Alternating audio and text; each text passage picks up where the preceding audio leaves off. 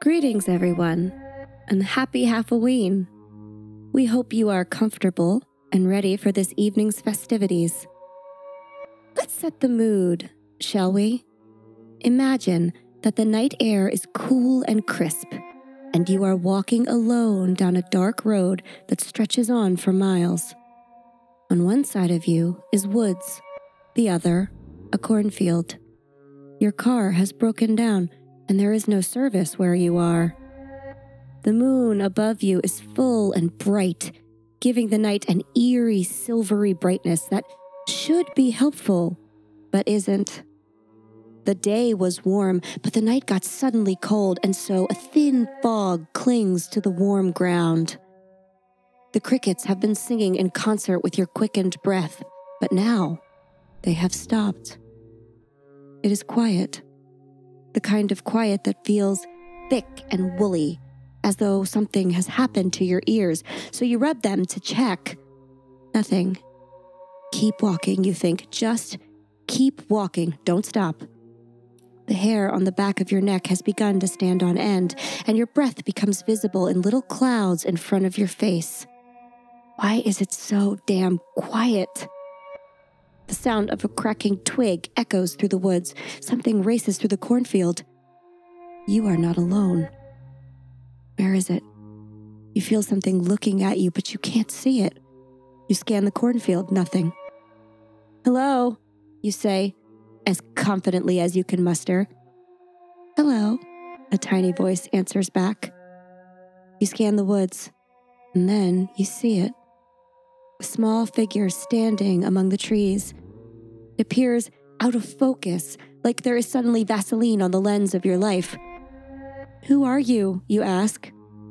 Nobody, it says. Fear slides down your stomach. It feels like you've swallowed ice cubes. What do you want? You manage to say, beginning to tremble. The figure giggles and then begins to advance. Isn't it obvious? The figure answers, almost giddy now. I want you. And then it all goes black. I'm Holly, I'm Leslie. and we would be dead. We would be dead.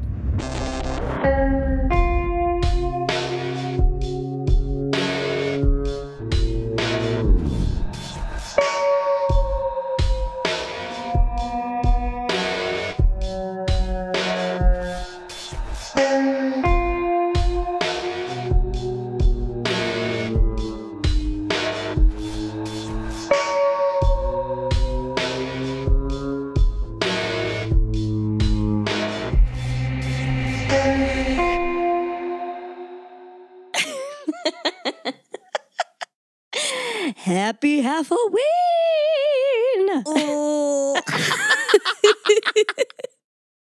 I hate it. I hate little girls. I know. them. I figured I read Uh. like um a lot of poetry about Halloween when I was trying to find like how to do the opening this week because you know I like reference literature a lot of times. and I couldn't find anything, so I, I was like, I'll just write something. And I feel like that applies to both our stories because it could be a little girl, but it could be an alien. Oh yeah, yeah. Projecting a little girl, thinking like this will be safe to them, and I'd be like, nope, bam! I'd knock that thing out. I just say it's a small figure. I don't say it's a little girl. Your Oh, brain that's went there because that's what scares you. Well, yeah. Well, also, I guess because of your voice, it went to a little Yes. girl's voice. Hello. Ew. Ooh, get out of my head. Worse. Oh, good times. Ugh. So before we uh, even start with business, we should probably give you guys a little update. Um, we were supposed to have campfire stories tonight, and unfortunately, we had to cancel them because we did record this whole episode last night, but um, we had like a technical glitch that ended up erasing all of Leslie's audio, Yes. Whoops. Which is just the worst. It's so it's so sad. The aliens did not want me talking about Fuck. that story, is probably what happened. don't even oh god you're Yeah. right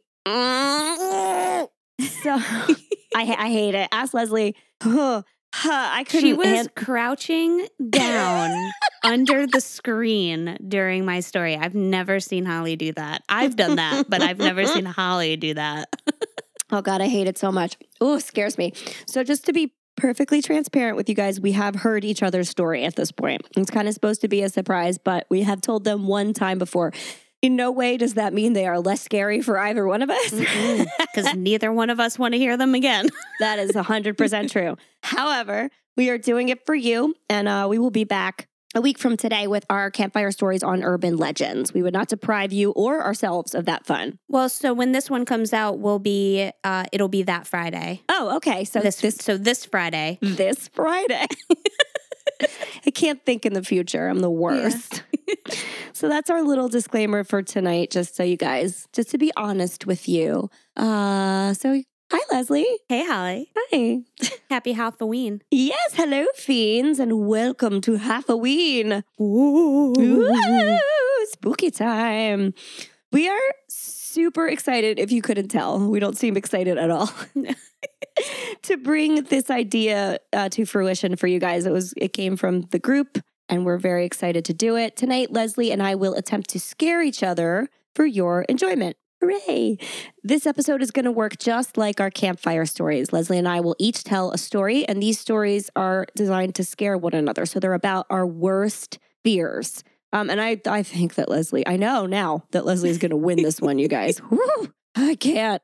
I'm scared. I don't know. The second half of your story is going to get me. So, ugh. You mean the little tiny tail on the end of it? no, no. The second, well, that one for sure. Okay. There's one piece that I cannot get out of my head, but there's a Um, whole second half of your story when it gets, starts to get deep, Oh, it does. That's deep true. and dark. Yeah. So Leslie is afraid of creepy little girls and snakes. Ugh, I hate you saying it. I know you hate them both. so many S's. it's true. Um, so I will tonight. I'll be talking about the Sally House with a bonus afterwards about snakes. Ew, stop saying it like that. Snakes. Ew, and Sally, you had to pick a girl. Sally. Oh,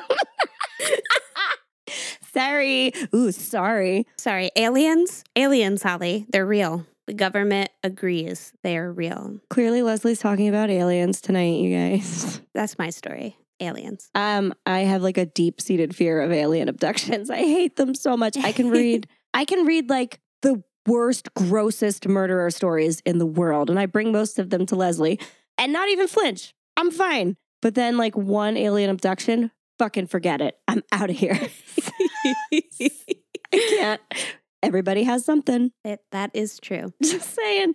All right, so I'm already dead at this point. Uh, we don't have much business to attend to this evening before heading right into this audio hayride that we have designed for you. Um, please, please, please, please, please, please, please pop by our Apple Podcast page and leave us a five star review. We love bringing you free, creepy content every single week. But the only way for us to move forward is for you to let the podcast overlords know that we are doing a good job. They're mad at us right now, obviously. So we could really, we could really use your help. Yes, please. And I think you can only give a five star review, so it makes Yeah. it really easy. Every other To do review doesn't work. So just, just leave us a five star review. You could even just rate us. Just click the stars and move on if you don't want to say lots of things. We like reviews better, but like, we'll take them all. They're all good. We appreciate you. Uh, also, as I have mentioned before, we are on Patreon. So if you're loving what you're hearing, please feel free to pop by our Patreon site and leave us a little monthly donation. Anything is fabulous. Uh, as low as $3 a month gets you some super cool perks and extras that Leslie and I are developing as we speak. Uh, the link is in all of our social media and it will be in the show notes of tonight's episode. Uh, and that, I believe, is all the business we have. Very cool. All right. All right. Do you want to go first tonight? Yeah, because I can't, after I hear your story, I can't function properly. Okay. so, Well, yeah, this will give you a chance to drink some and get get good and I think good and toasty.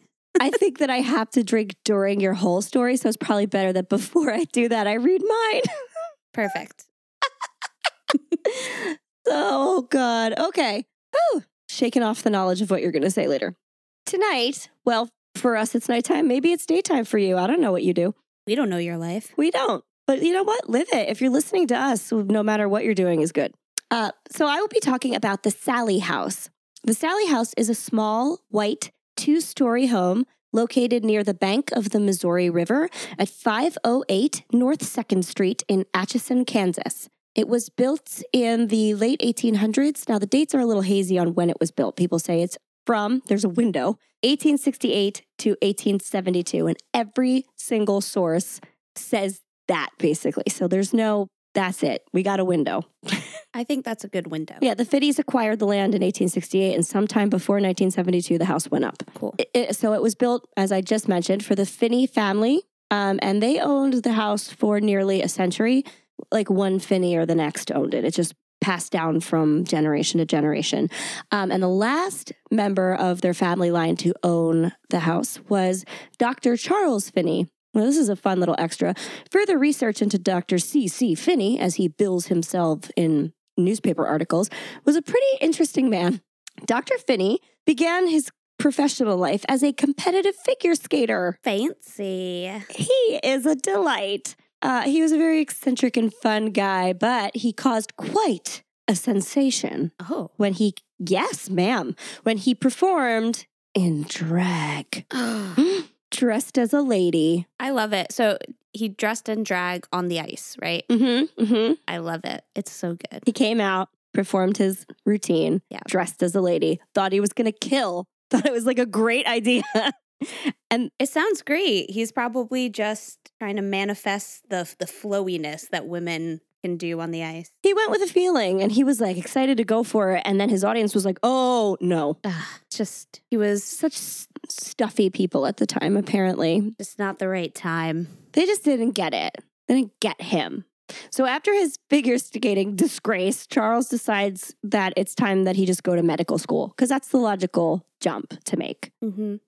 If you can't figure skate, you be a doctor, right? Yeah. Yep. This makes perfect sense. So he goes to medical school in St. Louis. When he returns to Atchison in 1912 as a doctor, his medical practice absolutely flourishes. He's doing awesome.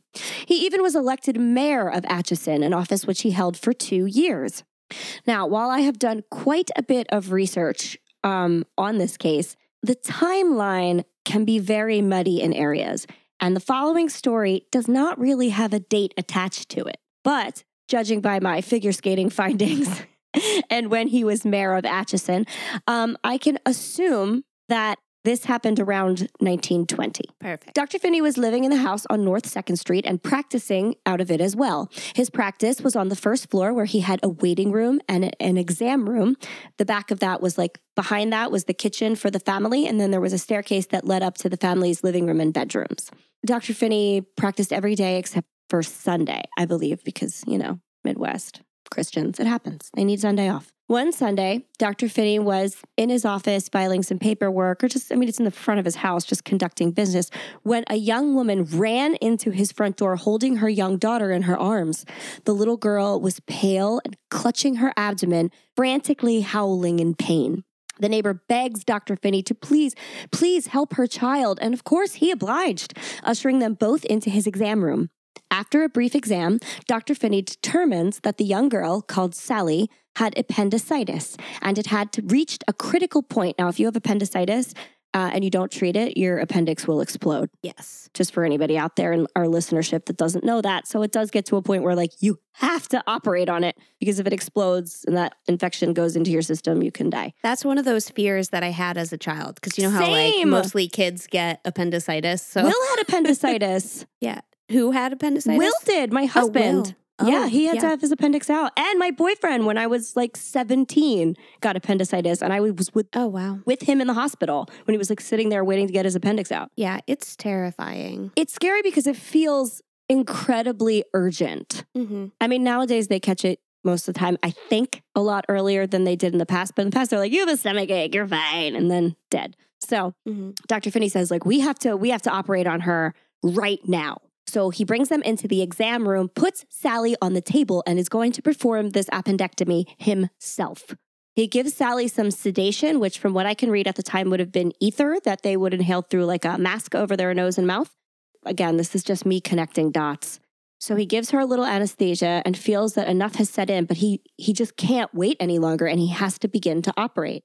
Much to everyone's abject horror, as soon as his scalpel met Sally's flesh, she began to cry out and scream, kick, and try to get away. Dr. Finney had no nurse to help him, so there was no continued anesthesia as ether had to be continually applied to the mass to keep you in the state that, you know, would be okay to perform surgery. And so Sally's dazed and terrified mother has to step in and do as best as she can to hold the girl down as Dr. Finney tries to extract her appendix while she is completely conscious. As you can well imagine, this did not go well. There is no precision to be had. The scalpel is slipping everywhere, and Dr. Finney is fighting against the girl's urgent screams and kicks, but it wouldn't work. Eventually, shock and exsanguination took Sally's young life that day. That means she bled out, but my favorite word is exsanguination. So, Word of the day. exsanguination. Ah. when you die of blood loss, you exsanguinate. Go use it. It feels good to say. I know you're all saying it right now. it's all right. It's fun. Go ahead, do it. I'm glad you said it too. So, this event is a total ethical nightmare, obviously. But Dr. Finney has a sterling reputation in the town, and this would allow him to continue practicing medicine as everyone would choose to believe his extremely watered down version of the day's events. I'm sure he was like, I'm a hero. I tried to save her, but she died. Ugh. No, you botched that shit. But, you know, apparently life moves on for most people. But many people believe that Sally never left that house. Her agitated spirit trapped in the place where her life came to a nightmarish end. Others believe an event that traumatic can leave a doorway open for evil to slip in. And that is exactly what happened in the Finney home that day. Ugh, I don't like that. Mm-mm. Records also show that four members of the Finney clan would meet their maker in that house, including Dr. Charles himself. After Dr. Finney's after Dr. Finney's, sorry, death, the home would become a rental property still owned by the Finney family until the early 1970s where they passed it off to a real estate company. They would have a steady stream of long-term renters until 1991 when Tony and Deborah Pickman purchased the house. The Pickmans moved in on January 1st, 1992. New year, new house. They're probably really stoked about that. With their three cats and one dog, just like me, we have three cats and one dog, but not an evil ghost. So That you know of yet. It might just not have manifested. It'll come. we've lived here for like 10 years. I don't think it's coming. I hope, oh God, knock on wood. There. Ooh, margarita teeth. or was I just waiting for everyone else to knock too? Maybe this is an interactive experience. Yes, everyone knock. Mm-hmm.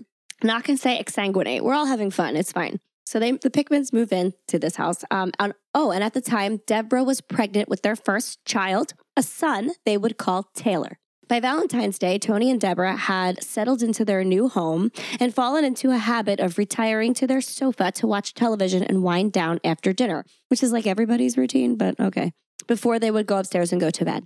That night, however, they noticed something strange happening. The light in their living room would slowly dim. It would dim for five solid minutes until it was nearly out and then spring back to full power, only to wait a little while and repeat the whole process again. The Pickmans thought that this was strange, but they just kept on with their evening. This went on for a few days. Tony replaced the light bulb, checked the wiring, checked the fuses and the circuit breaker, and he couldn't find anything wrong. So finally, they call in an, an electrician who could also find nothing wrong with the light. One night, when the light was doing its creepy thing, Deborah commented, commented Maybe it's a ghost. Ah, no. Oh, no. At that point, the light sprang back to life at full power and never dimmed again. But, I was going to say, so it worked. oh, kind of. Worked to do something, just not what they wanted. Yeah. This was only the beginning of their troubles because now they had acknowledged it. Never call out a ghost, Deborah. Don't do it, Deb. Yeah, not while laughing at it anyway. It's bad juju. I'm hoping the story takes a turn from the other night. Yeah, it's a different story tonight. I'm hoping. I'm hoping it changed.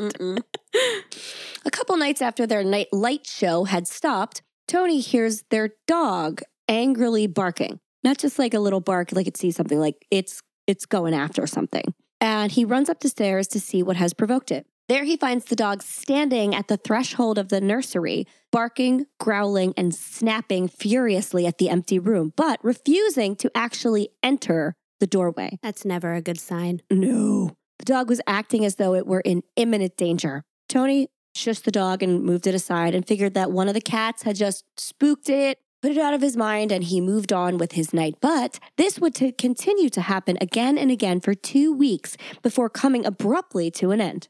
At that point, I would have left when the dogs are just barking at nothing. Yeah, that would, I wouldn't be able to handle that. I'd be like, I'm taking my unborn child and I'm getting out of here, Tony. I gotta go. gotta go. I'm going to my mother's. Listen, Tony probably would have been fine with that. yeah. But this is when the cold spots started to appear. Also, never good. Nope. Tony and Deborah begin to walk through small pockets of freezing air as they walk through their home. But it's not just them, guests in their home feel this too. It's strange, but they just decide to blame it on their house being old and drafty. Must be like breeze rustling through the drafty windows or something. I don't know. So they brush it all off and prepare for the birth of their child until one night in mid May, Deborah is roused from a sound sleep by the loud, piercing sound of screams and thumping in their hallway. It sounded as though some were be- someone was being terribly hurt and screaming in pain. Deborah woke Tony, completely panicked. They both sat up and realized that the cats were in the room. Their hackles were up. They were hissing and snor- and like screeching and running around. And they thought this was so funny. It was just the cats. Oh, man. no one was screaming. It was just a cat sounding like a person screaming. When you said this part last night, it reminded me of uh, what we do in the shadows when the vampires hiss at each other. I just imagined them just like going at it. oh, that's my favorite show. I know. They got renewed for season three. Yay! No, I don't like anything better than when they just yell bat and then they're a bat. Yeah. I love it so much. I can talk about that all night. Yeah. but I will I will move on begrudgingly. So they brush off this whole terrifying event as just, oh, it's just the cats. We thought it sounded like a scream. It was probably just them meowing. It's fine. Uh, and weird fact, weird cat fact cats actually do learn to mimic certain human sounds to oh, cause, they do, Stop it. to get attention. Yeah, they will mimic the sound of your baby crying, the same like tone of their voice. And I can tell you this because my cats do it. Certain like meows they have in the middle of the night sound nearly identical to one of our kids going, Mommy. Ew. Yeah, it's awful, but it is 100% true. So there's You didn't say that the other night. Ugh. new You got me. so keep that in your mind. Your cats have the capacity to scare the ever loving shit out of you, and they do it on purpose to wake you up. It's true. Bastards. It's true. Next time you're in my house, think about that. It sounds just like mommy, like when the cats. Ew, stop. I babysit. no. Maybe they don't do it to you. Maybe they just do it to me. No, they do do it to me, and now I'm going to notice it more. I'm like, why are they making such weird childlike sounds? to make you pay attention to them. That's why. Flower. So there's like just a little drop of science behind that. I just wanted to throw that in there. Um, so that happens. They move on yet again. They have the capacity to ignore so much. On June 26th, the 6th, ooh, can't talk, 1992, Taylor was born, and the Pickmans were overjoyed. The little family of three settles into life in their new home all together. But shortly after they return from the hospital, Deborah notices another strange thing begin to occur. Her cordless phone, for those of you who are super duper young, at one point in time, phones were connected to your house. Ooh. That's right. They, Spooky. they didn't leave your home, they just lived there. Some of them had cords where the handset was attached to the base, but some of them didn't. And when you got too far away from your house, they didn't work anymore. And by too far away, I mean your front yard. I just don't understand, Holly. I know you're so young. Just for anybody who doesn't understand that technological marvel. But she would enter the nursery while talking on the cordless phone, and the handset would blink out and she wouldn't be able to hear. Then, when she left the nursery, the phone would work again. Now, she just assumed that this is some sort of like weird glitch happening because cordless phones were glitchy. Again, this is just like a lot of coincidences, but whatever. People only believe what they want to believe. And she moves on with her life. Shortly after that, Tony notices one afternoon when he is vacuuming the baby's nursery that the mobile over the crib starts to turn and make music out of nowhere. I know. That's that music box sound coming out of nowhere. Ugh. At first, he brushes this off as old mobiles are operated by a like winding them with a key and the motion could be like suddenly brought to action by the like the thumping or moving of the vacuum. It could just turn it over a little bit. So he's like, "Oh, it must have just been that." But it quickly becomes obvious that that was not the case as the mobile moves at full speed and then abruptly cuts off. Tony decides that he has cleaned the room thoroughly enough and has to get the fuck out of there. yep. I like, love this Tony in this I know. story. Tony's our hero here. He's like, this is clean. It's good. I got to go.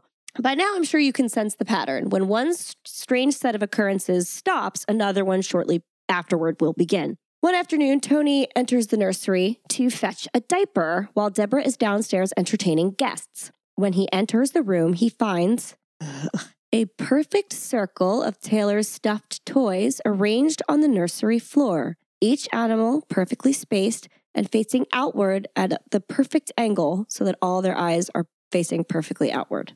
He doesn't, Tony doesn't like this at all. No, thank you. So he runs downstairs and tells Deborah what has happened. And she says, Well, clearly she didn't do that. And Taylor couldn't possibly have done that as he is an infant and can't even lift his own head. Deborah runs up the stairs to check, and it's all there. And she can't believe it. Rattled by this, they're kind of on edge for a couple of days.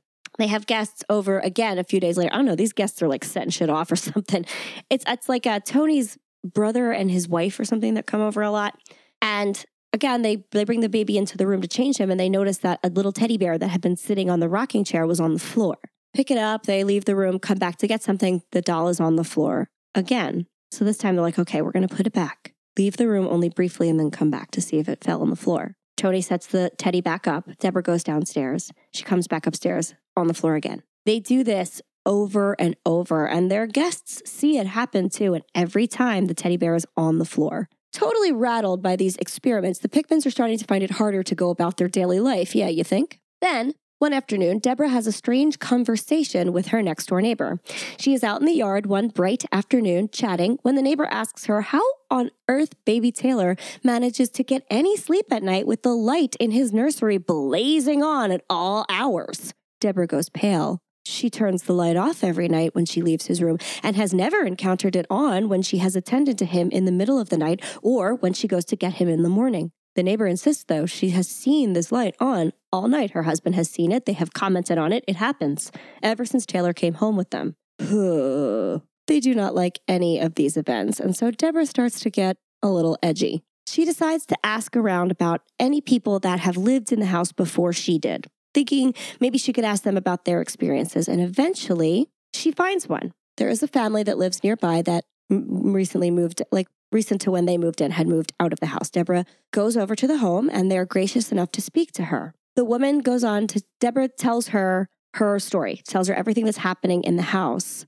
And the woman becomes silent. And Deborah asks her what the matter, and she, what's the matter? And she explains that the entire time they stayed in the house, she had perpetually scolded her son for constantly leaving his toys all over the house. Her son would swear it wasn't him, but she just assumed that he was nervously fibbing so he wouldn't get into trouble. Once they moved, her son was neat as a pin. And there was one other thing. The woman's daughter had been obsessed with an imaginary friend while they lived in that house. A friend she liked to blame any trouble that occurred on. It was a little girl named Sally. Ew. Mm-hmm.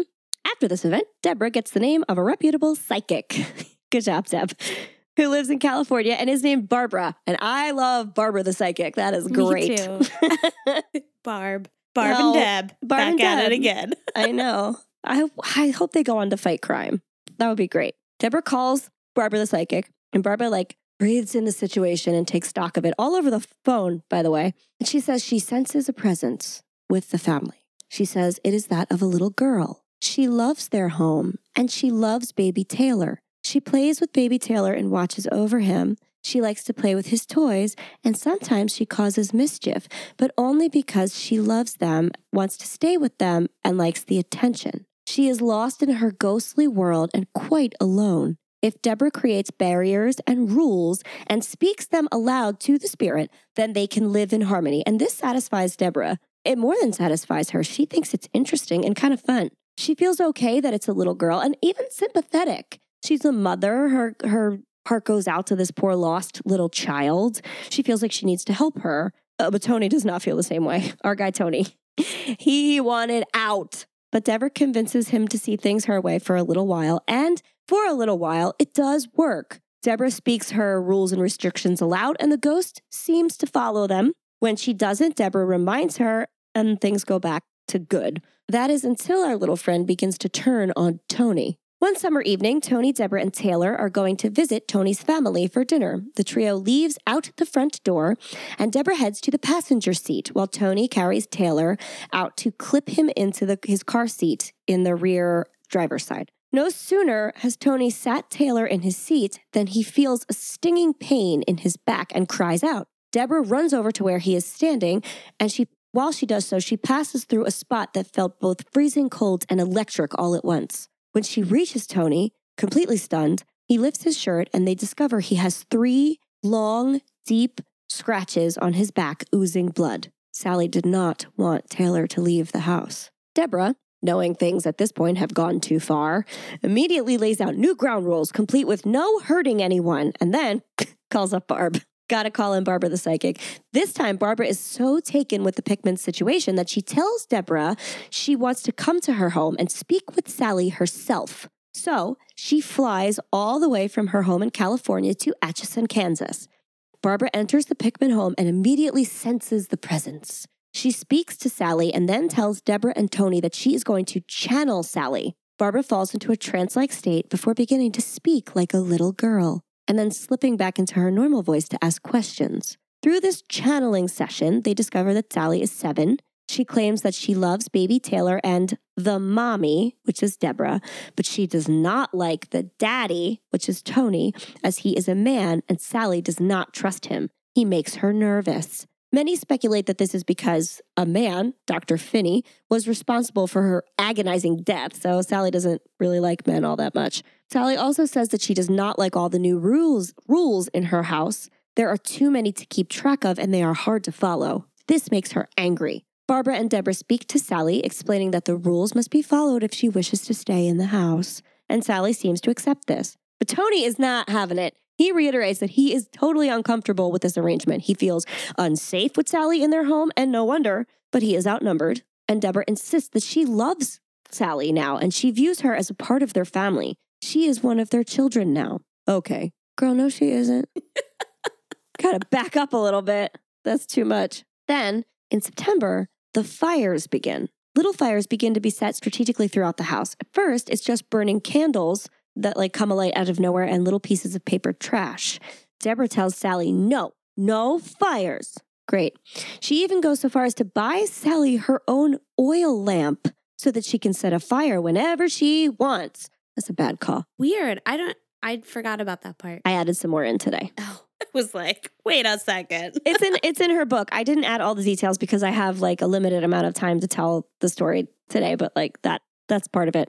Um, Sorry, Deb. I know you're still around. But. I know. Yeah, Deborah might be listening, and we are on board with your story, Deborah. But that is so scary, and we'll there's there's we'll get to the reasons yes. why she might have done this later. But um, yeah, so that happens, but it doesn't satisfy Sally. She begins to light toys on fire. They find stuffies and little teddy bears in different parts of the house just sitting there on fire. The photos of the Pickmans uh, they get developed of their family in the house begin to show a small orb hovering on the edges of it and they figured that this must be Sally. Then it happens. On Halloween, in the early morning hours, Tony sees Sally for the first time. Tony works uh, the overnight shift in a local grain mill, and he gets home from work at about five o'clock in the morning, so early enough in the morning that it's still dark out. That morning, he gets home, walks in the front door, and goes directly to the refrigerator to get a glass of orange juice. He opens the fridge, pours his orange juice, and hears a sound. He turns around, and there, standing beside his table, is a small girl. She is dressed all in white, what appears to be her Sunday best. Her hair is piled on top of her head with a large bow on the side of it. And he stands there for a moment looking at her. She is not of his time. I can't really place it. And then it dawns on him who that must be. And he drops his glass. It shatters on the floor. He looks down to see what he has done. And by the time he looks up, Sally is gone. Whew, that's when I would have moved out of the house. Yeah. Tony tells Deborah this, and she's delighted. She loves Sally said, Sally must trust you now as she let you see her. She is our sweet little girl. all going to be fine. Tony's like, no, it is most definitely not. I feel like Deb was like, Is she cute? What she look like? Tell me all about it. Oh my God, I love her. How small was she? Did she have a big bow? um, then time, a little more time passes, and Tony is walking through the halls of his home when he sees something brush past him. He turns to see a woman, like a grown ass woman with blonde hair, walk by him and then evaporate into thin air. He calls his wife. He says, "What? Is there some? Do you, have, do you have somebody in the house? Like, what is happening? I just saw somebody here in the hallway." And she's like, "Oh, it must be Sally." He's like, "No, no, no, no, no. This is a woman." Shortly after this, it's it's Christmas time at this point, and the Pickmans get their like pictures that they take in front of the Christmas tree with the baby developed friends. At one point, you had to take your photos to a kiosk in the mall, and someone would develop them with chemicals and hand you pieces of paper with them on it. Not like today. This time, they notice the photos have two orbs hovering in them. oh, so this wasn't in their house when they took the pictures? No, it was in their house. Like they were Oh, in their home in front of their Christmas tree. It's like Christmas pictures. Oh, okay. Or like maybe they were in front of like stockings coming down the stairs. Adorable. positioned. Yeah, they were just taking their cute Christmas pictures in their house, and they noticed two orbs in them this time. Okay. We go on to think probably that was Sally and whoever this woman was that Tony saw. Their contact then begins to intensify. One afternoon, Deborah hears uh, like a struggle coming from their bedroom. So she runs up the stairs and opens the bedroom door to find Tony laying on the bed with his arms and legs stretched outward and his head cocked at attention. He looks ter- his eyes, yeah, I know. His eyes look terrified. When she opens the door, like after a second when they like make eye contact, he relaxes and falls to the bed. He's not like levitating, he's just tense. Um, Deborah says, What happened? And Tony said he entered the room and he felt pulled by an unseen force to sit down on the bed. Then the bed, which was a water bed, water beds are creepy, don't get a water bed, um, starts to like roll and wave and rustle and like pitch him all around. Then he feels unseen hands pulling him and stretching him and and they would like strike him. And then he sees out of the corner of his eye this blonde woman again. So he assumes that this woman has some kind of like terrible intentions for him. Obviously, he couldn't talk, couldn't scream. He tries to reach for the door. The door won't open. He doesn't know what to do. And just then, Deborah walk is when Deborah walked in. So it's time to call Barb back.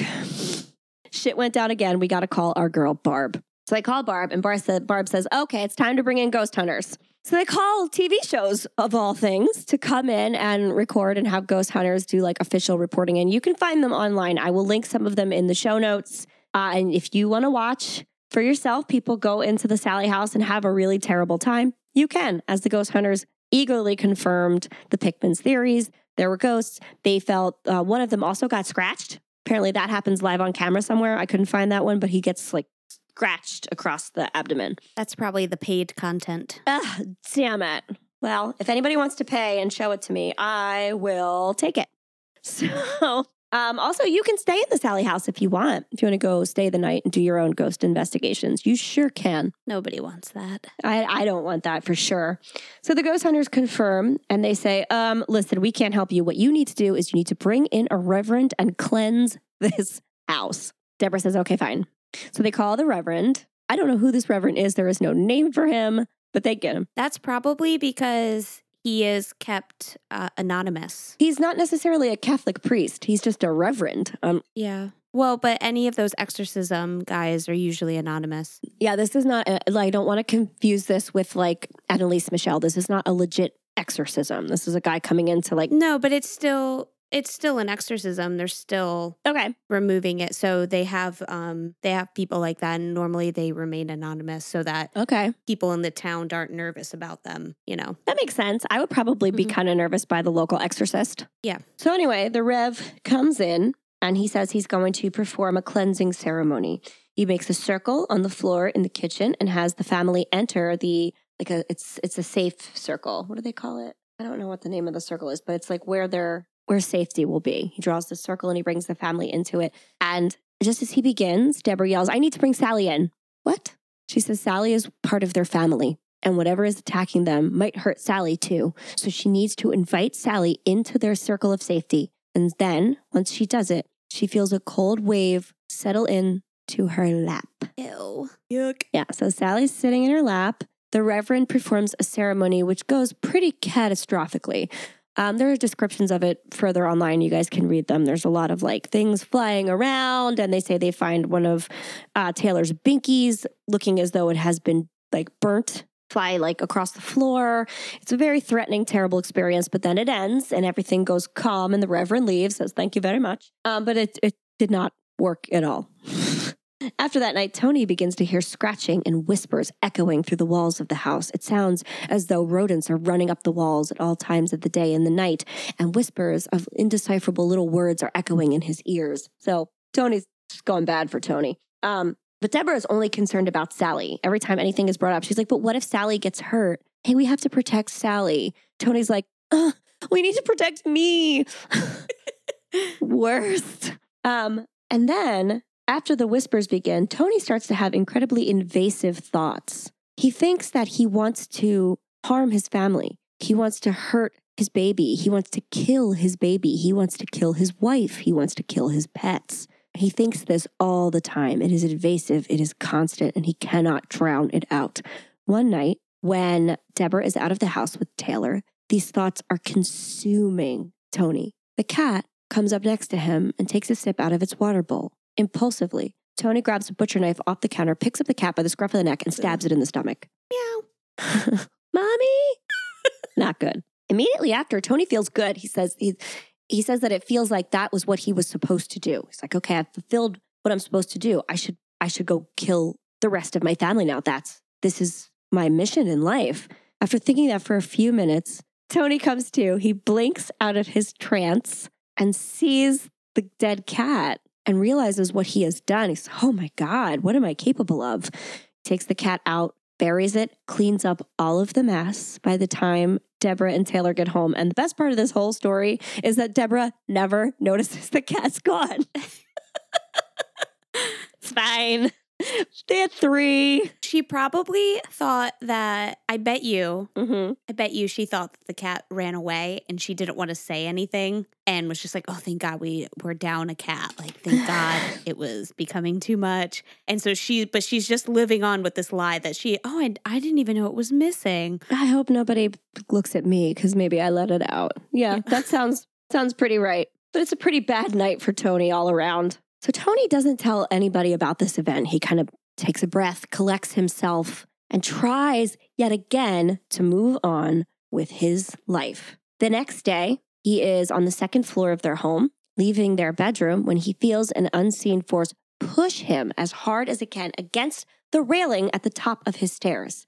It pushes him again. He hits the railing with a crack. Three of the little, I still didn't look up the name of these, the little banister beams that connect like the railing to the step, um, they crack and become dislodged from the force of him hitting it. And he manages to stumble to the ground and steady himself. Um, and Deborah heard this loud noise and comes running up the stairs. She's like, What's going on? Now, if Tony had gone through the railing, he would have gone directly down to the second floor on the ground and, and broken his neck and died. Something had clearly tried to kill him. He tells Deborah what has just happened. She can see the damage to the railing. She can see how shaken up he is. And finally, she snaps into the realization that, you know, Tony has had all along. They have to leave the house. Thank God. And he told her about the cat too. right? No, he did not tell her about the cat. Oh, okay. Never noticed the cat was gone. See, later in life, he does because it's in the book and they talk about it. But like at that point in time, he wasn't about to be like, oh, right. Also, I killed the cat. What if there never was a cat? what if the cat was a person and he just thought it looked like a cat? Shit. Little rat person hanging around their house. Sir, I just wanted to know if you wanted the local or the new encyclopedias. Mommy. Who knows? No, that sorry, Deborah. That that didn't happen. We were just speculating. We're just having a good time. It's all it's all fun. Halloween. It's Halloween, yay! So they pack up all of their things, and on Halloween 1994, they finally move out of the house. But just when they're leaving, like walking out the door for the final time, Tony has already gotten in the car because Tony's like, let's go.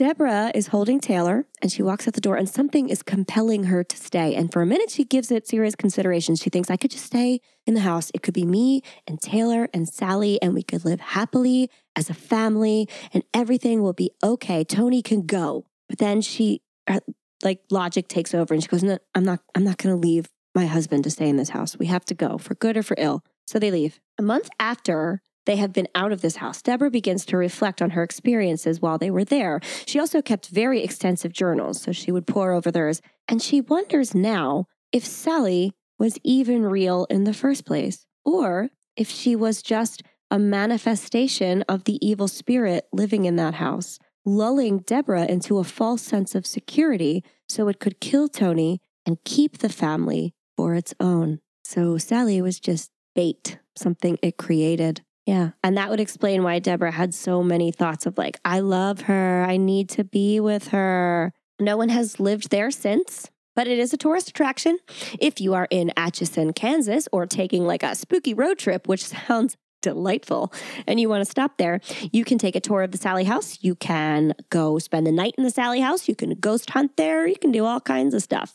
Um, you can catch uh, the Sally House on an episode of BuzzFeed Unsolved, which you can find on Hulu now. I watched that one. They firmly believe it's a demon. It's an interesting watch. They also talk in the same episode. They talk about the Island of the Dolls. So I will not be watching that episode. we're we're connected on a spiritual level. Me and that guy on BuzzFeed. Also, uh, most of the information in tonight's story came from Deborah Pickman's book, which I will link in the show notes.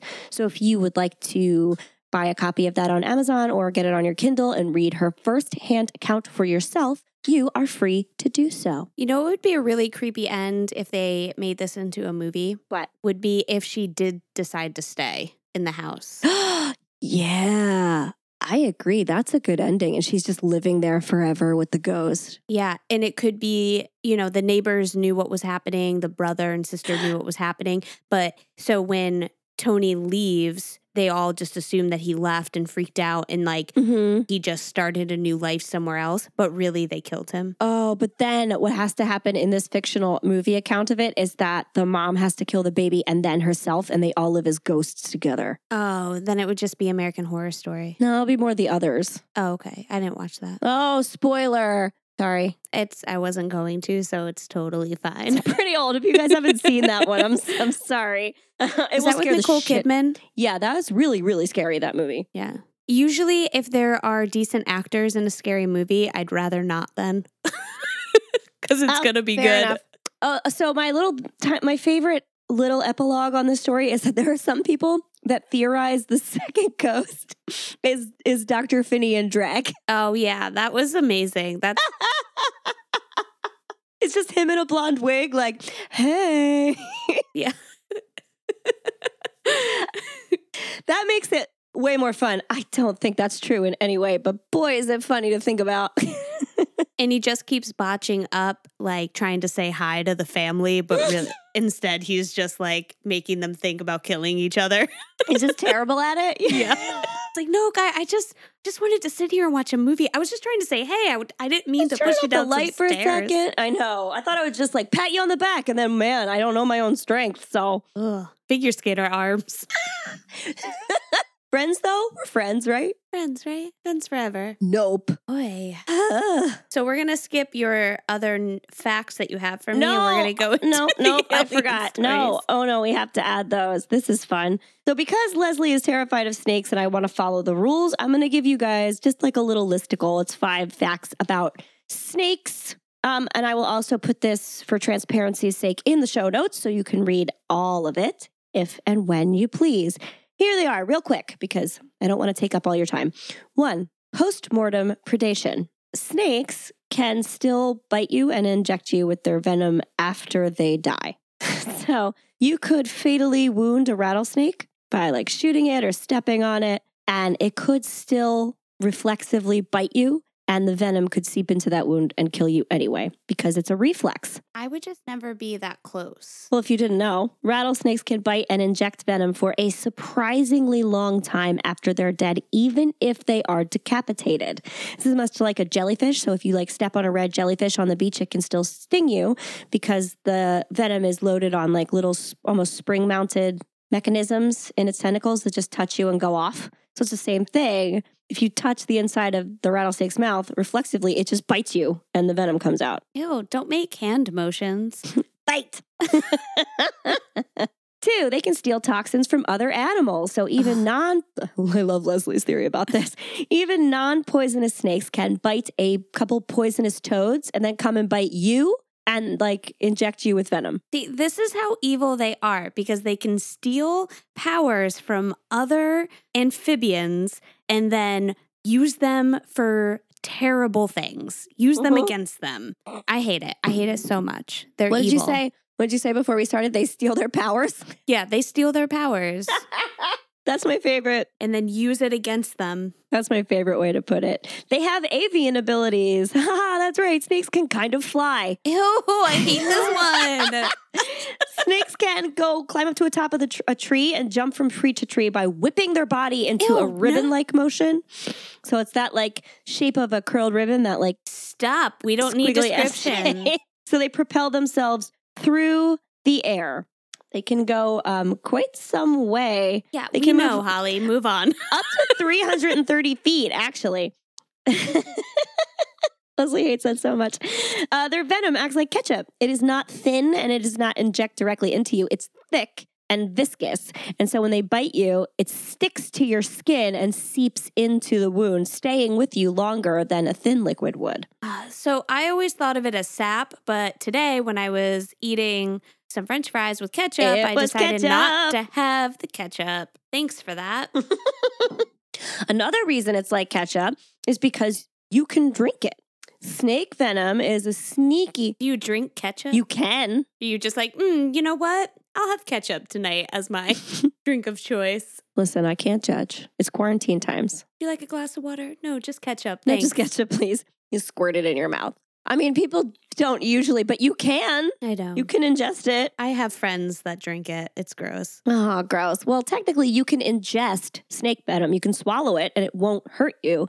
It has to be injected directly into your bloodstream. So, sneaky snakes. Ew, ew. Yeah. So, those are my five snake facts to creep Leslie out super hard as we move along. And that's all I have for the day. So, aliens, Holly, I hate them. here we go. No. On Wednesday, November 5th, 1975, seven men were working on a tree thinning contract at the Apache Sitgreaves National Forest in Arizona. It was a day like any other. No, it wasn't. None of the men could sense the events that were soon to occur. It was now 6 p.m., and the sun had set 15 minutes prior. So the men packed up their gear and got ready to leave. Their boss, Mike Rogers, who was the oldest in the group at 28, drove them all to the site that morning, which meant he would drive them all home. The guys piled the equipment into the back of Mike's 65 International truck and then piled in the car, smokers in the back, non smokers in the front, the same as always. In the back sat Dwayne Smith, John Goulette, Steve Pierce, and Alan Dallas. And in the front, Mike obviously drove, Ken Peterson sat in the middle, and Travis Walton sat by the door. Ugh. And this story is about Travis Walton, who was only 28 at the time, or 22 at the time. Fucking Travis. Alan Dallas, by the way, is a fantastic name. Yes, I know. So good. He should be a magician or something. Alan Dallas. yes. Be a good But one. it's spelled D A L I S. So it's, yeah. less good. I know. That killed it. But he'll change it as a stage name. okay. All right. All right. All right. Rewrite it. Yeah. If he, if he fixes it, that's good. They were leaving the site by 10 by 6:10 and should be home by 7:30. After a few minutes on the road, Travis spots something in the distance. The next part I'm going to take directly from Travis Walton's book, The Walton Experience. Travis. It's a good name. My eye caught by a light coming through the trees on the right, a hundred yards away. I idly assumed that the glow was the sun going down in the west. It wasn't the sun. When it occurred to me that the sun had set half an hour ago, curious, I thought it might be the light of some hunters camped there. Headlights or maybe a fire. Some of the guys might have caught sight of it too, because the men on the right side of the truck had fallen silent. We continued driving up the road toward the brightness. We passed in sight of it for an instant, barely got a glimpse through the gnarled branches before we rolled past the opening in the trees. Son of a! Alan started. Ooh, Alan Dallas. What the hell was that? I asked. My eyes strained to make sense of the glimmering through the dense stand of trees blocking our vision. From my open window, I could see the yellowish brilliance washing across our path onto the road another 40 yards ahead. Intrigued, I was impatient to get past the intervening pines. No. From the driver's seat, Mike could not look up with the proper angle without leaning way over. What do you guys see? He demanded curiously. I don't want to know. Dwayne answered, I don't know, but it looked like a crashed plane hanging in a tree. It was not. Finally, our growing excitement spurred Mike into wringing out what little speed the pickup could still achieve on the incline. We rolled past the intervening evergreen thicket to where we could have an unobstructed view of the source of the strange radiance. Suddenly, we were electrified by the most awesome, incredible sight we had seen in our entire lives. Stop! John cried out. Stop the truck! As the truck skidded to a dusty halt in the rocky road, I threw open the door for a clearer view of the dazzling sight. Don't get out. My God, Alan yelled. It's a flying saucer. So, Travis isn't the greatest writer, so I won't go on to read the rest, but that's what happened at the beginning. oh, Travis. And I know you're dying to know the rest, Dolly. No, thank you. Again. Nope. I'm going to opt out. Mike stops the car, and all seven guys are staring out at a strange golden disc hovering silently a mere 20 feet off the ground. Travis continues to describe the saucer as having metallic features. Uh, what looked like windows were lining the outside of the craft. From what they all can remember, the craft seemed to be about eight feet high and maybe 20 feet in diameter. So it was a smaller ship, That's not that big. probably coming from the mothership as like a little field day trip. No. That's little. That's really not that big. It was probably just meant for like one or two drivers. I don't want to think about what it was meant for. Yeah. It was empty. It was like scrap metal. It was nothing. Travis needed to get closer. Mm. Travis decided he had to see what this thing was before it flew away. Mike, trying to use the loudest whisper he could, yelled, What are you doing? Yeah. Travis was now about six feet from being directly beneath the machine, which started to make noise. Fucking Travis. Remember, up until this point, the craft was completely silent. He said he could detect a strange blend of low to high pitched mechanical sounds and a rumbling sound of heavy machinery. The tones were so strange, it was like nothing he or the other crew members had ever heard before.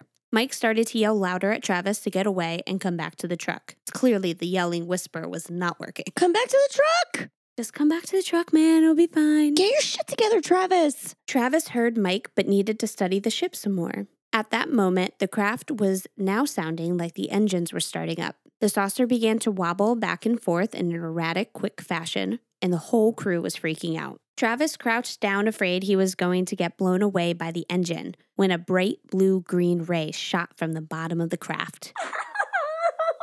He was hit with a numbing force of a blow that felt like a high voltage electrocution. The intense bolt made a sharp crackling or popping sound. He was struck full on the head and chest. His body sunk quickly into an unfeeling blackness, and he felt paralyzed. He could not see, hear, or feel anything. Meanwhile, the crew was watching their friend get lifted off the ground by the beam, with his chest arched towards the spacecraft and his arms and legs outstretched. Ew, just like in the movies. Travis was then hurled about 10 feet backwards, hitting the ground hard. His body lay limp and motionless, spread out on the ground. He's on the ground though. He's on the ground. Holly, if you made it this far, what would you do if you were the one one of the guys in the car? Okay. I would run and get Travis, drag him back, put him in the car, and fucking get out of there. Well, you are a superstar. These guys freaked out and they figured that they just watched their friend die, so they decided to hightail it out of there before the craft got them too. Guys, I said the same thing last night, so I'm my moral compass is sound. Yeah. All the men in the car were silent and stark white. Mike drove for a few minutes, but then stopped the car when he realized they weren't being followed. The guys discussed what they think they saw, and they all agreed Mm-mm. it was definitely a UFO of some sort. yeah, you think? God. Mike begins looking up towards the sky and then notices an outline of a golden disc through the trees that hovered for a moment and then streaked away at an incredible speed. with Mm-mm. no sound. with no sound. Yeah, because they're that high tech. They don't need sound. I hate that. Well, nobody needs the sound. What is that? That anti gravity kind of thing? That I don't know. Nobody Oh, yeah, tell me don't, the answer you don't that. Uh, research alien technology. Not a one thing. Nope. The crew apprehensively decided to drive back to the scene and get Travis, but when they returned, his body was nowhere to be found. Confused and defeated, they decided to end the search and go home. Kevin said what everyone was too afraid to say. We gotta call the damn cops, guys. Kevin, my man, call the damn cops. Or Barb. call Barb. hashtag hashtag call Barb. Oh. Please make us fan art yeah. featuring Barb. Please, somebody do it. Barb the psychic.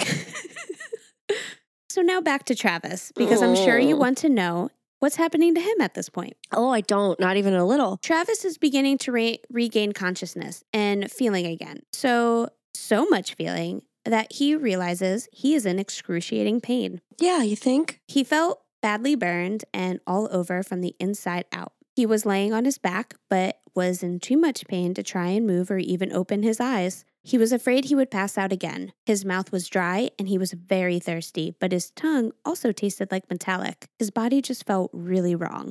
There is a light pulling him in and out of consciousness. He starts to wake up and can finally see. Travis realizes he is laying on his back on a raised hard surface table. There is a light source right above him. He's looking at the ceiling and it's shaped weird, crooked, and one end is wider than the other. Travis worries there's something wrong with his eyes. this is my worst fear. You wake up on that table, there's something in his butt for sure. He tried to remember what happened to him, and slowly it started to come back. Mm. He realized he must have been taken to the hospital. Of course. Ah, the alien hospital, Travis. It was hot and humid, the air was difficult to breathe, and it smelt stale, just like every hospital wing. I added that. Every alien. Stale ass bitches. Yeah. Travis also realizes he still has his clothes on and is sweating. oh, good. Usually they're naked. Well, this shirt and jacket had been pushed up around his shoulders, exposing his chest and abdomen. Because every crazy thing wants to take your nipples, as we have discovered in the past. A strange device curved ar- across his body. It was about five inches thick and it felt like it extended from his armpits to just about his belt. It curved down to the middle of each side of the rib cage, and it was a shiny gray metal or maybe plastic. He could see some blurry figures of the doctors leaning over him. It looked like they were wearing white masks and caps. Doctors. but their gowns were weird. They were like an orange colored surgical gown. One of the doctors started to lean closer to him, and as Travis's eyes were beginning to focus, he caught himself staring into the doctor's huge, luminous brown eyes. Ugh. This startled him, of course. He looked around and realized there were three of them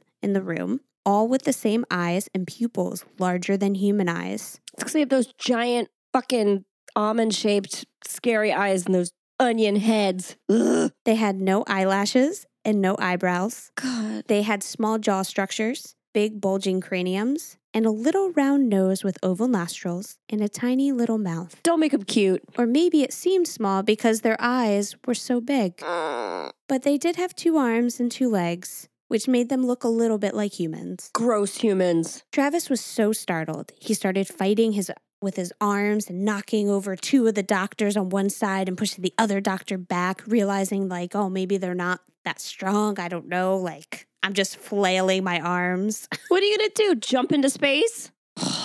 Travis. He jumped off the table and the device across his chest just fell to the ground. It didn't seem to be attached to him. At least not anymore. Or maybe not yet. He was able to get a better look at the creatures. They were short, only about five feet, very thin, with chalky white skin. Ugh. And this is the cute little fact No, it's not cute. they had pinkish tan footwear on very small feet, Little tiny pink sneakers. just like violets. no, nothing like violets. Ugh. They had small, delicate hands with round fingers at the top, at the tips. Like uh like one of the little rainforest monkeys that have the little like sucker fingers. Yes, and also like E E.T. How dare you? Moving on. Travis was weak and needed to lean on the table to stay up. He was in pain, but he needed to muster up enough strength to get out of wherever he was. The creatures were starting to come toward him. He looked for anything that could be used as a weapon. There was a long glass like tube on the table next to him. He grabbed it and got into a fighting stance, yelling at the creatures, Keep back, damn you! That had been in his butt. Definitely, yeah. Like I said, it was uh, probably a little wet, hard to grab. Ew, I hate it. Oh, Travis. It was slippery. The creature seemed to crouch back as Travis yelled and stood in a threatening stance with the tube at the ready, with his butt tube at the ready. Ew, Travis. Travis looked at them more and realized even though they had some humanoid features, they clearly weren't humans. Obviously, Travis, we got to that there. Well, they might be humans. They might be like evolved humans. Call Barb the psychic. She will tell you. Call the damn psychic. yes. Hashtag call Barb. At this point, Travis had been throwing a ton of questions at them, but he was getting no response because, as we all know, aliens just communicate telepathically. Ew, I hate that. They just stare at you with their unmoving face and talk into your brain. Travis says just when he got the adrenaline to jump toward the creatures and beat his way out, they quickly scurried out of the room, turned right, and disappeared. So that was very convenient for Travis. They scurry. I just got the balls to go after them, and then they ran away. These aliens suck. I'm just kidding. Don't come get me, aliens. These ones seemed, um, from the description, because they're so they're small. You know, they're like five feet. To me, they seemed maybe like the doctor ones. So they probably weren't the fighting. They were probably, I don't know, nicer. I'm sorry, doctors. I'm sure you could kick somebody's ass if you wanted to. Well, maybe they just wanted peace and not war. they have butt tubes. Let's not let's not mince words. It's all for science.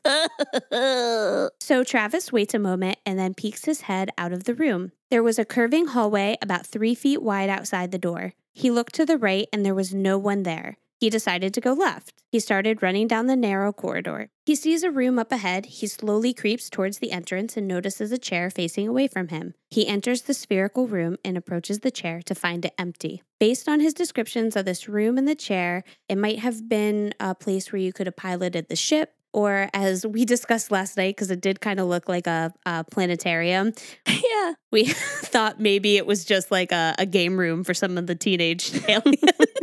Because who's driving it if it's empty? yeah. Teens. Um, The pilot might have just gone to the bathroom. Who knows? Maybe they're short because they're teens. Yeah. Causing trouble. Oh, yeah. There you go. Probing butts.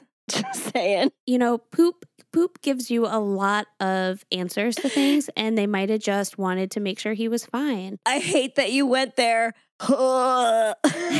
They just wanted to check him out. no.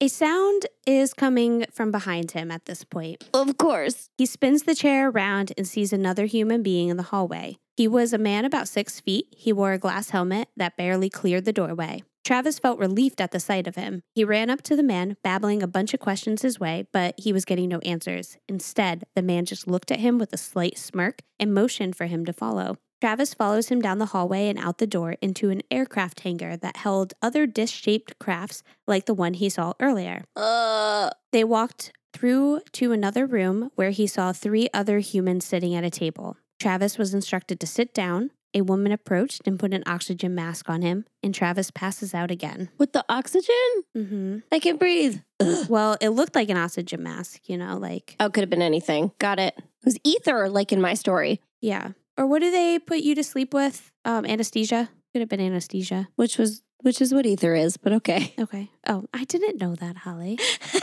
I told you that like forty minutes ago. I told you I have poor reading compre- comprehension skills.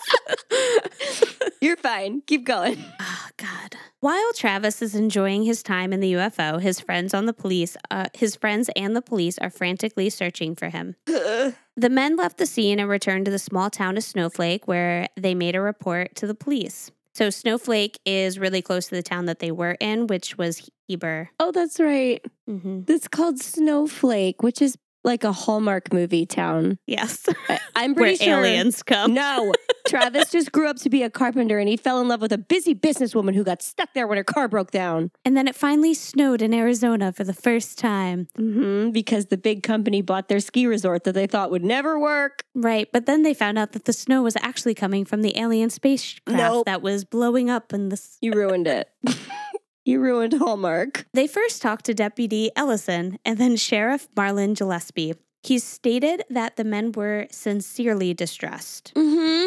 Avi. The policemen and the crew members went back to the scene with the flashlights and for to look for Travis again. But again, there were no results. They couldn't find him anywhere. They decided to come back the next morning to search again with the aid of daylight. The deputy and sheriff leave and head to Travis's mother's house to tell her what's been going on. She obviously was confused and concerned. She calls her son Duane Walton to tell him, and he leaves his house to go to his mom's. Very quickly, the news broke into international media. The small town in Arizona would be literally overrun by researchers, newspaper writers, ufologists, and people who were just interested. UFologist, that's a job. Mm-hmm. Oh, yeah. Ugh. They searched for days with the help of their police department, townspeople, scent dogs, men in four wheel drive vehicles, and even helicopters, but no sign of Travis. The temperatures dropped below freezing at night, so the fear was that he may have caught hypothermia. However, after a couple of days, the police began to wonder if maybe this was a possible homicide. Alien homicide. So on November 10th, Mike Rogers and the crew were subjected to polygraph examinations. The police wanted to follow up on this theory. At this point, the police could tell something happened, but they weren't sure if it was a UFO. Some of the questions included whether any of the men hurt Travis themselves, if they knew where the body was buried, and general questions about the UFO. Polygraphs are bullshit, just saying. The results were interesting. They all denied harming Travis. They all denied knowing where the body was, and all said that they saw a UFO, and even their descriptions were pretty exact. Mm. With enough variations, too, to kind of, you know, like they each had their own view of it. Right. When people are lying, that's when they give you too many details.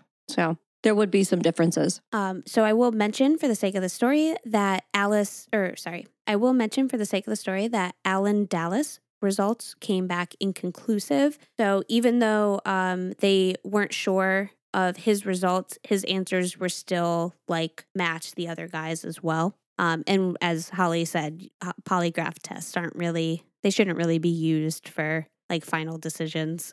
A lot of it is blood pressure, and maybe Alan Dalis isn't a magician, but like a criminal mastermind or something, and cops make him real nervous, so it looks like he might be lying. And Alan Dalis, uh, they the cops felt that he had more of an aggressive vibe when they were questioning him, but I think he's had kind of a past with cops as well. Just a small one, just you know maybe like bar fights type of things, just small indiscretions. So he just might not have really liked to be around cops or trust them. That's enough to make you nervous when you're around cops if you've been arrested. But the crew didn't think that uh, Travis or Alan had any bad blood between them. Plus, they were all there, and that's just not what happened. And I doubt that all of them would have covered up like a murder scene for Al- for Alan. Alan Dalis, international spy. So, and the police also weren't sure what to make of all of this. Um, they did not think that Alan had anything to do with it either. Um, Sheriff Gillespie does really believe the crew saw something, but he's not quite sure that it was an extraterrestrial spacecraft. So now back to Travis. So remember, Travis is currently passed out on the spaceship. Travis writes, Consciousness returned to me on the night I awoke to find myself on the cold pavement west of Heber, Arizona. I was lying on my stomach, my head on my right forearm. Cold air brought me instantly awake. Then I saw the mirrored outline of a rounded silver disc hovering four feet above the paved surface on the road. For an instant, it floated silently above the road a dozen yards away. Then, abruptly, it shot vertically into the sky, creating a strong breeze that stirred the nearby pines and rustled the dry oak leaves that lay in the dry grass beside the road. It gave off no light and it was almost instantly lost from sight. Ew. Travis got up feeling shaky, but makes his way down the highway to a Union 76 gas station. It's closed, but he uses a payphone and calls his brother in law, Grant, at 1205, and he luckily answers. Grant's very skeptical about this call. He isn't even sure it's Travis, but he decides to get him because what if it is? Yeah. Grant drove the three miles from his home in Taylor over to Snowflake to tell Travis's brother Duane about the call. Duane too thought that the call might be yet another prank call, but they decide they cannot risk it and they have to investigate. They set out for Heber, which is 33 miles away. Oh shit, he went far. Yeah, which um I think that they were in Heber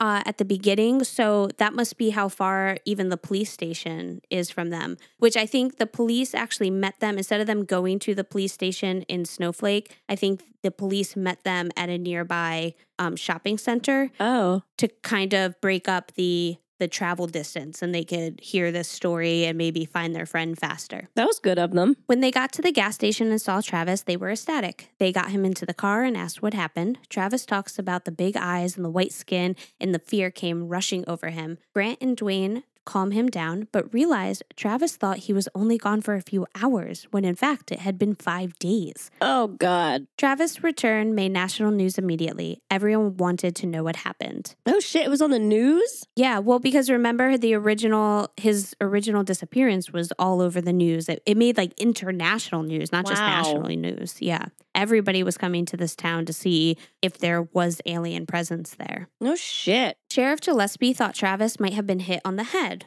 and maybe was even drugged and then taken to a hospital for an exam, but was confused and thought that he was abducted by aliens. However, a medical checkup by various doctors will confirm that there were no traces of drugs in his body and he did not have any head trauma. And Travis will insist on taking a polygraph test. Come on, Travis. And he does this and he passes. Travis goes to see a hypnotist because at this point he only remembered, um, I think he really only remembered seeing the face of the aliens, but he didn't remember much more. So when he goes to this hypnotist, he ends up recalling about two hours more from the five days he was there. So basically, what we talked about, I don't know that he really remembered, he might have remembered some snippets of when he passed out from that oxygen mask. That might be where some of more of the probing happened, but something happened for five days. That's when he remembered the butt stuff. Yeah. Got it. Hypnotists always help you remember the butt stuff. Maybe Barb hypnotizes people. All the damn Call- psychic. Call the damn psychic.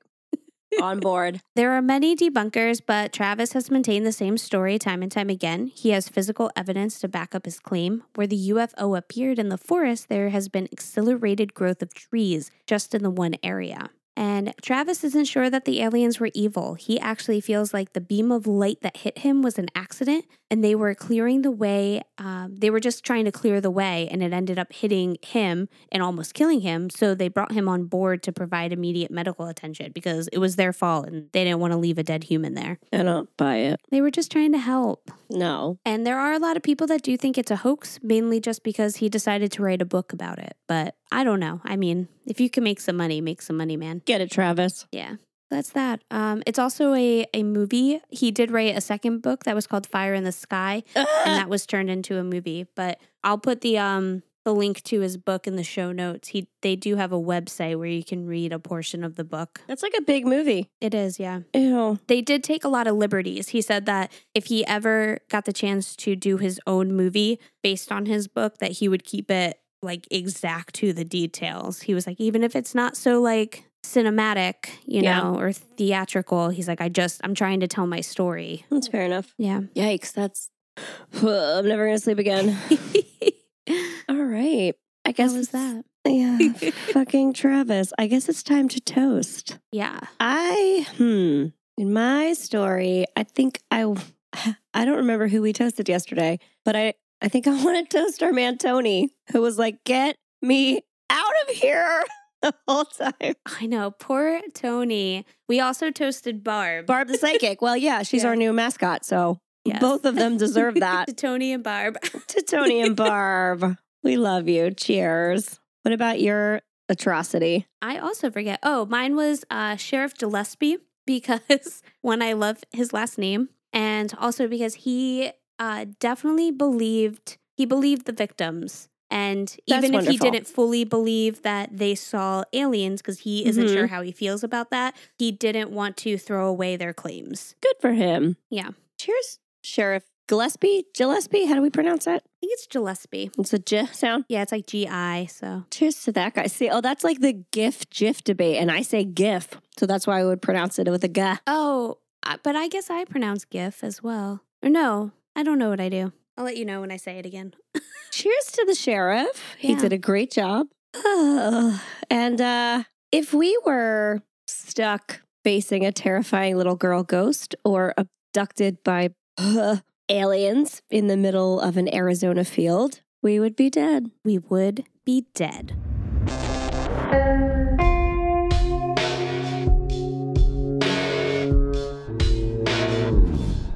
Thank you for listening to the We Would Be Dead podcast. Hit subscribe now to never miss an episode. Rate and review our show on iTunes. Follow us on Facebook, Instagram, and Twitter at Would Be Dead Pod. And join our Facebook group to discuss the podcast and more.